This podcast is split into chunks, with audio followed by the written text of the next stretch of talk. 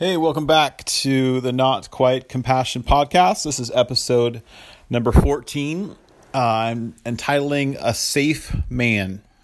And uh, a few quick announcements, real quick, before I jump into things. Is uh, teaching, I'm speaking over at Eastlake again on November 11th, Veterans Day, both services. Uh, I get to teach over at SPU, Seattle Pacific University, uh, this Thursday on radical urbanization and homelessness. So that's kind of exciting.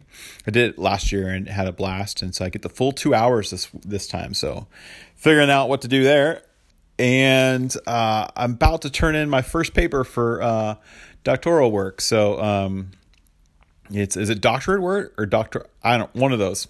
Anyways, I'm I'm uh, I got I'm gonna write 20 pages on biblical the nature of biblical advocacy in relation to homelessness, and uh, I'm really excited. It's I've been working researching for this paper for several months, and it feels good. Like the for me, the researching and the um, the planning is the more difficult. The actual writing is the fun part for me. Like honestly, I work write really robust outlines, and so by the time I'm ready to write it, I usually write it in the in the corner of a pub somewhere. Like it's it's fun. Anywho, so that's the fun part coming up for me. All right, I, I wanted to uh, do an episode on. I know I'm, I'm, deviating a little bit from my plan for not quite compassion, and I wanted to because I because well obviously stuff's happening in our country right now. It's just getting real, and this Kavanaugh hearing yesterday uh, has man it's it's been on my mind. I couldn't. I, I watched the whole thing and um, man, that was it was nuts and I uh, I want to zero in spe- specifically on the power dynamics that were at play. That that that there was these like all of these older white men that were um,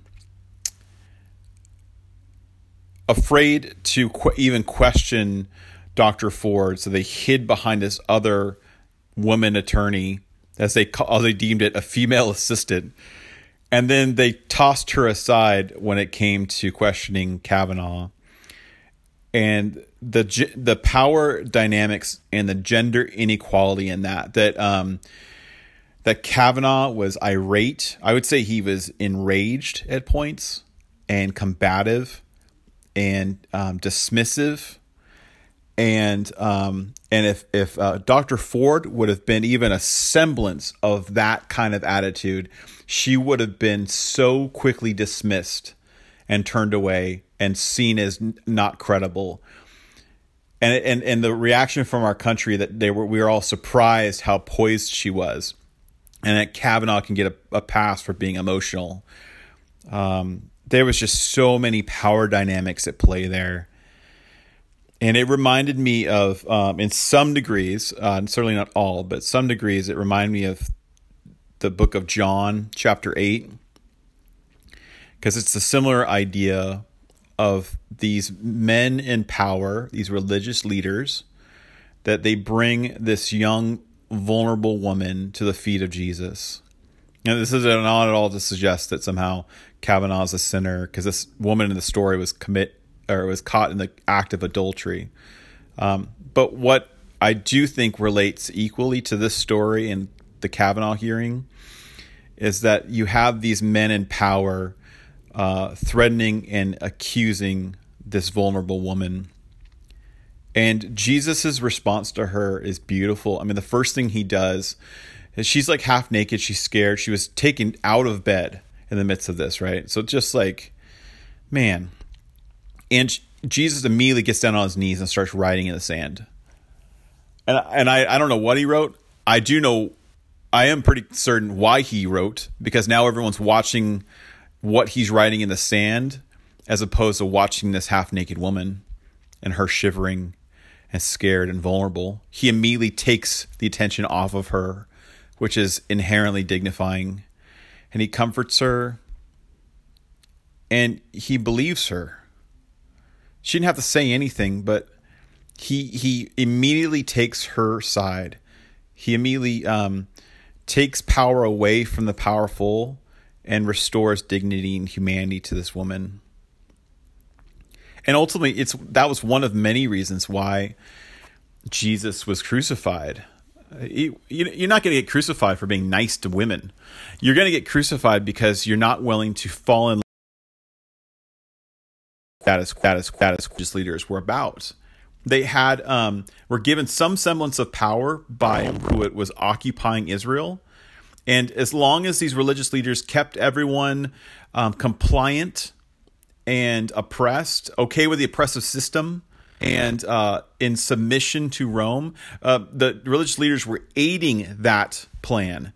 And so, as long as that happened, Rome kept them in some semblance of power. So, it was to the advantage of these men in power, of these religious leaders, these Pharisees, to keep everything the way it is, to keep the power dynamics the way they always have been, keep the status quo.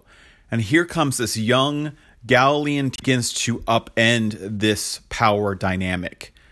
Like he's Jesus is so subversive in how he um civilly but but gently and profoundly attacks this power dynamics and systems in play. And he does that by asking them i think if you know the story he says okay anyone who wants to throw a rock at this woman and start to try to kill her because um, that was the, the the law back then she, a woman was caught in adultery then go ahead and do that. And jesus is like okay you can do that but yeah if you go ahead and whoever's without sin go ahead and throw the first stone. Where, we, we probably heard this story. And so one by one starting with the oldest men they begin dropping their rocks and walking away which side note is always interesting to me that um, that whenever you you cite this story, like I did on Twitter, and it went super viral, and uh, people got mad. And I know it's the most prevalent uh, negative reaction where people were like, "Well, you know, Jesus also said, go and sin no more." Lady, it's like that's interesting that you would take the position of Jesus in this story, because when I read this story. Shit, man, there's no question about it. I am clearly the person. I am the. I'm the Pharisee. So that's why most resemble, you know, as a as a as a white male that's highly educated. I'm clearly the Pharisee. So what's my job duty in that situation? To drop my rocks and walk away and leave this poor woman alone with Jesus. Like it's just baffling to me that of all the places we would take, we would assume the position of Jesus in this story, which is just silly. Like honestly, that's ridiculous. Anywho, a side note. I just think that this story speaks so much to the power dynamics. And ultimately, Jesus is upending and threatening the privilege of these Pharisees. And that's what gets him killed. And we saw this similar kind of privilege in the Kavanaugh hearings. We saw the privilege uh, very clearly on Kavanaugh as he was um, so angry and enraged. Like, why do you think you can get away with being that way, of treating other senators in that fashion? You only get that way from a sense of privilege. Certainly, Dr. Ford did not assume that kind of privilege, and for good reason. We see the same kind of privilege in the rage from many of the Republican senators as well.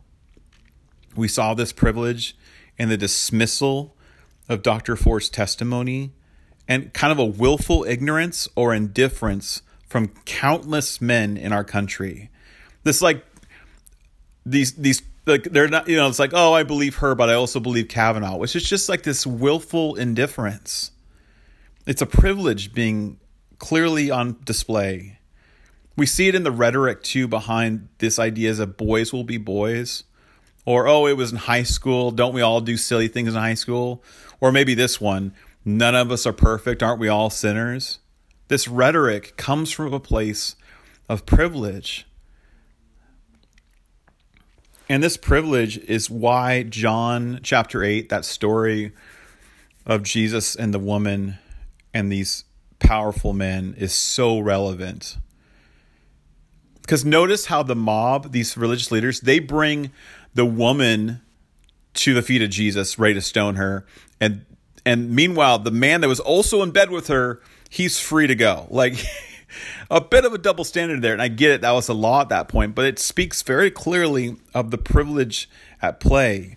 One man remains free while the other one is accused and threatened. And we saw that on display with the hearing as well too. It turned into almost a trial of Dr. Ford and and and and potentially uh, just a stepping stone towards the promotion of the man. A promotion not like he's not is like not ending. He's not being destroyed. He's up for consideration for a promotion. People, it doesn't reek of privilege. I don't know what does. And ultimately, it was this in the story. Um, it was the threatening the privilege of these religious leaders and Rome that got Jesus killed. I mean, Jesus wasn't the only religious leader that was like up and coming. Those who came and went, and people thought, oh, then maybe this guy's the Messiah. Maybe I mean, Jesus was a a dozen. There's plenty of other people that had the aura and the thought of like, oh, maybe this person's the Messiah. The but what made Jesus so threatening is because he was in a subversive and liberating message to the oppressed, letting them know that the status quo doesn't have to remain the way it is. And that is incredibly threatening to privileged people. And how desperately do men in our country want to keep the status quo of gender inequality? And it reeks of privilege. I mean, privilege is wonderfully blinding. You don't know what you don't know. If you always had it, you, you you don't know anything other than that. The blinders are on, and it takes a real willful desire to choose empathy, to walk in someone else's shoes, to sit and listen carefully to the stories of others that do not have the same privilege as you do, to even begin to remove some of those blinders. Believe me, it's been a long road for me, and I'm still on that journey.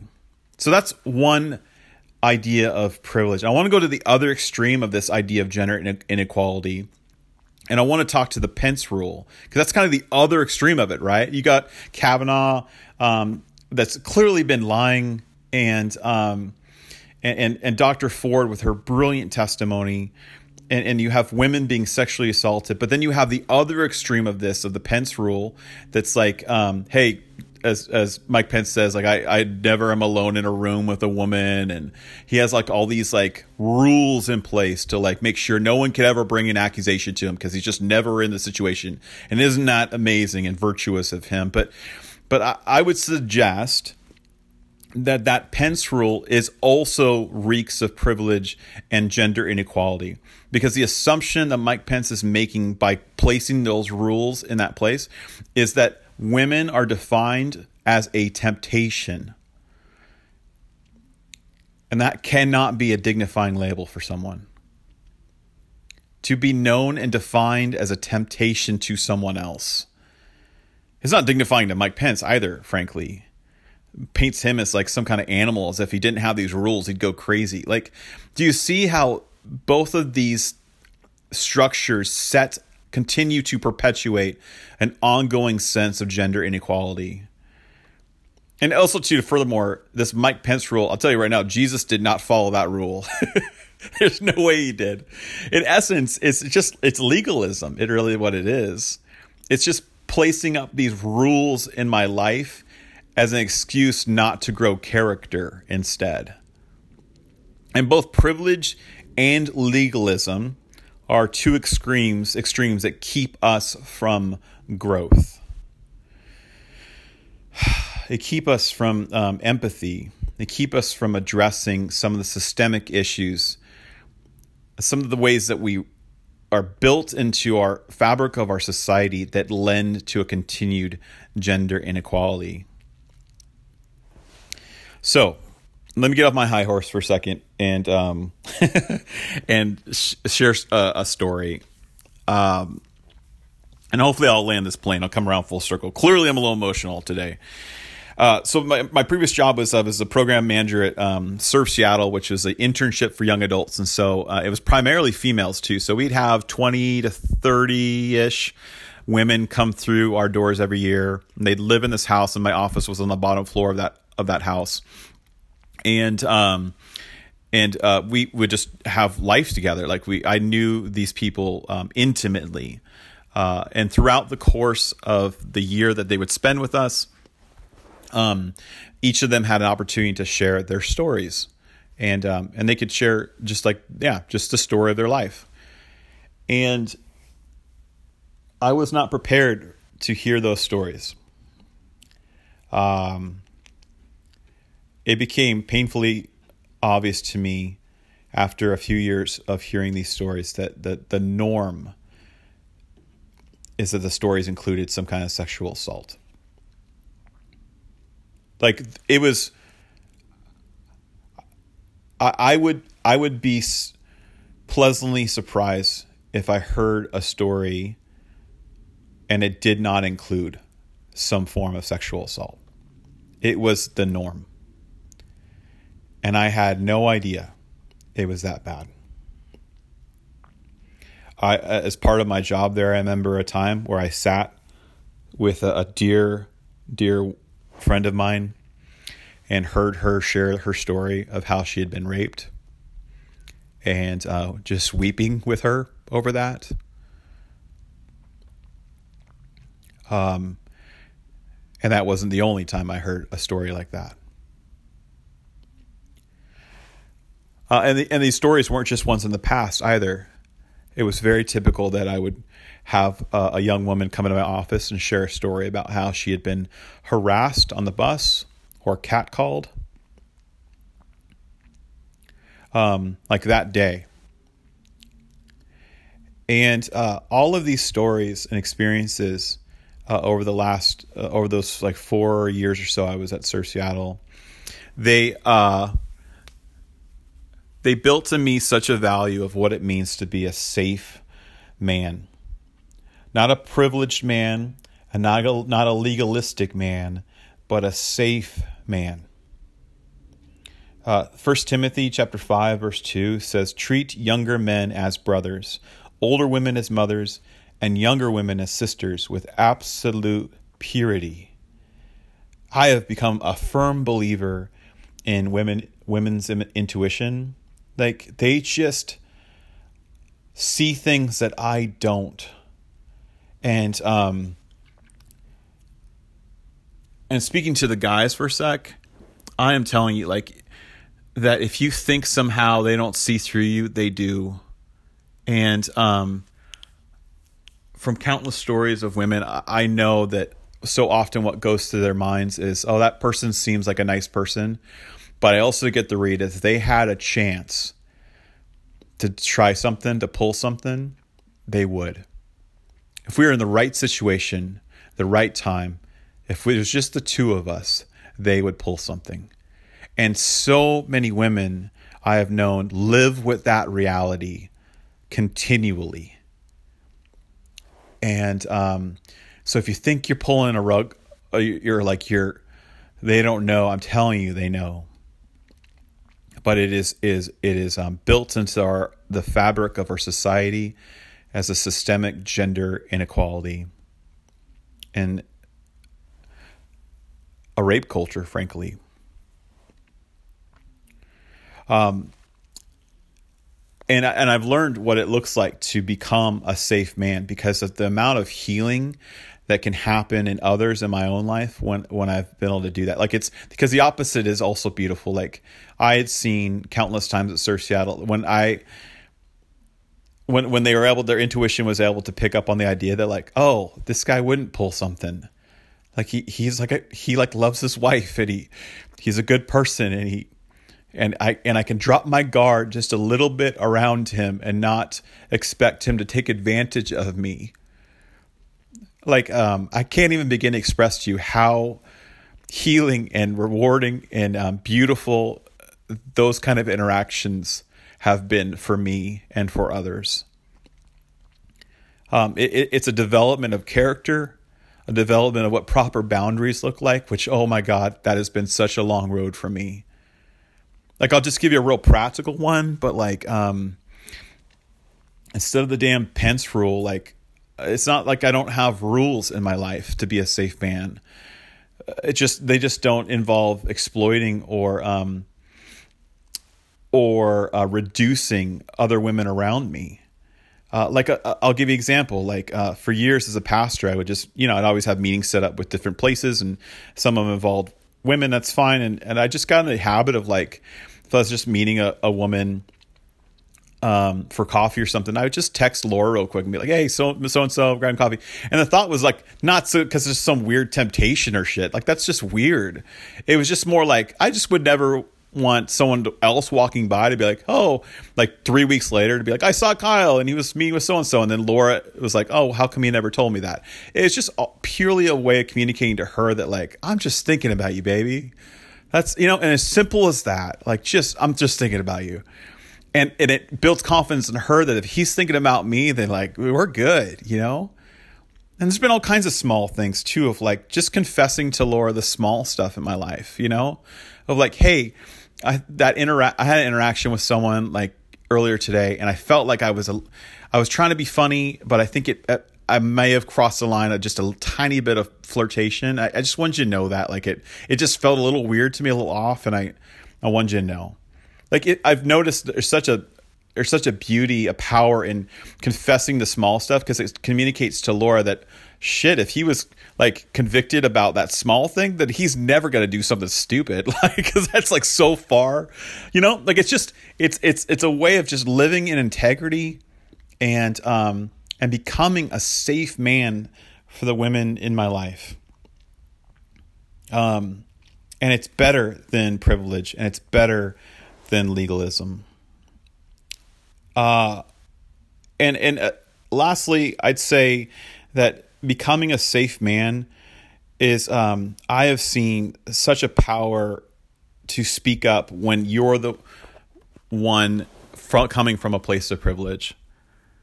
Like I, I posted that um, thing on Twitter uh, yesterday, and I, I've gotten so many private messages on Facebook and Twitter from women just saying thanks, thanks for doing that. And at first, for years, I didn't want to do it because I was like, well, I'm not, I'm not carrying your burden. Why do I need to, like, it feels weird to speak of this burden that I'm not carrying, you know? Like, it's a sense of virtue, virtue signaling. And I don't, you know, I don't want to do that. But I've come to realize that, like, it's really, really um, encouraging to those that are carrying a burden I'm not to say, no, that burden's real and I'm aware of that burden. And I want other people in my camp to know that burden exists. And it, it validates and it's and it's um man it's so helpful and encouraging. I, would say the same with um, when it comes to um, uh, racial inequality too.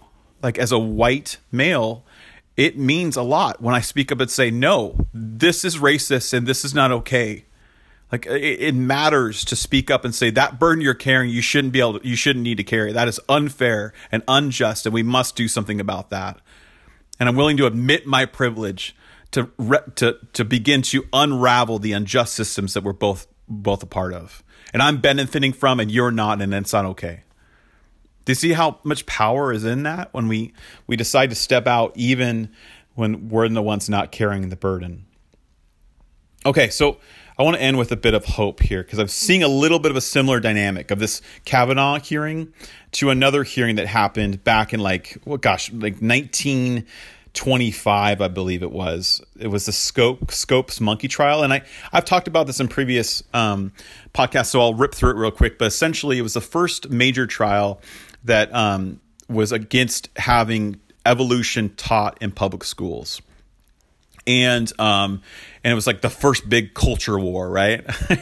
and so Christians came out, and but also it was timed up too with um, this. Also happened to be the first trial period in our nation's history to be broadcasted nationally. So everyone was watching this thing. Does that seem like uh, something we've seen recently too? Like everyone was watching this Kavanaugh hearing. Okay. There's some real interesting similarities. And um, ultimately, uh, these uh, it was like the Christians versus the secularists or, the science people. Okay.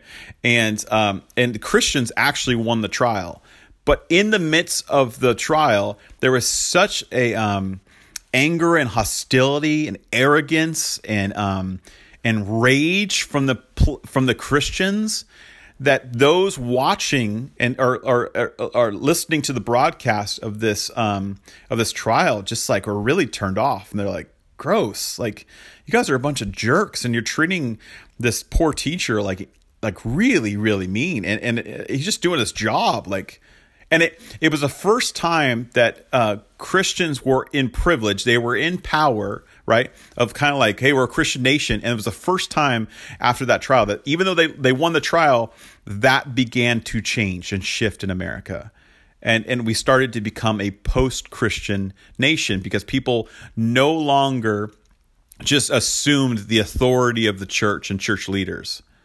In a similar way, I think that potentially we are seeing something similar in this Kavanaugh trial. That where we had this um, this faith and science inequality, now we're seeing gender inequality really, really zoomed in on, and and Kavanaugh might end up um, uh, on the Supreme Court. Okay, he might. It, there's actually a really strong chance that's still going to happen, but just because that's lost does not mean people didn't all watch what happened. And millions of people watched what happened yesterday. Millions of people saw the dignity and honesty and vulnerability of Dr. Ford. Millions of people saw the rage and and um, and just um, meanness of Kavanaugh. And millions of people are going to walk away and they will not be able to unsee what was on TV yesterday. And that matters. And that I think will really continue to shift our country in a totally different direction where we're potentially really finally addressing gender inequality. And hopefully not just in our country, but in our world.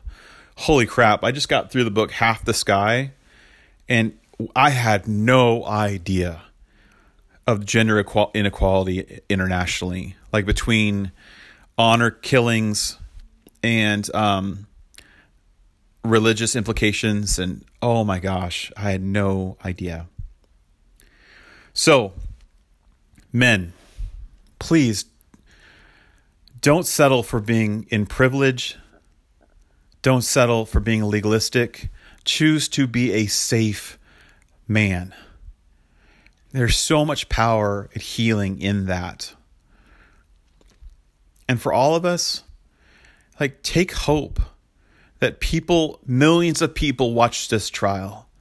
And there is a shift happening in our country. We will not be able to unsee that.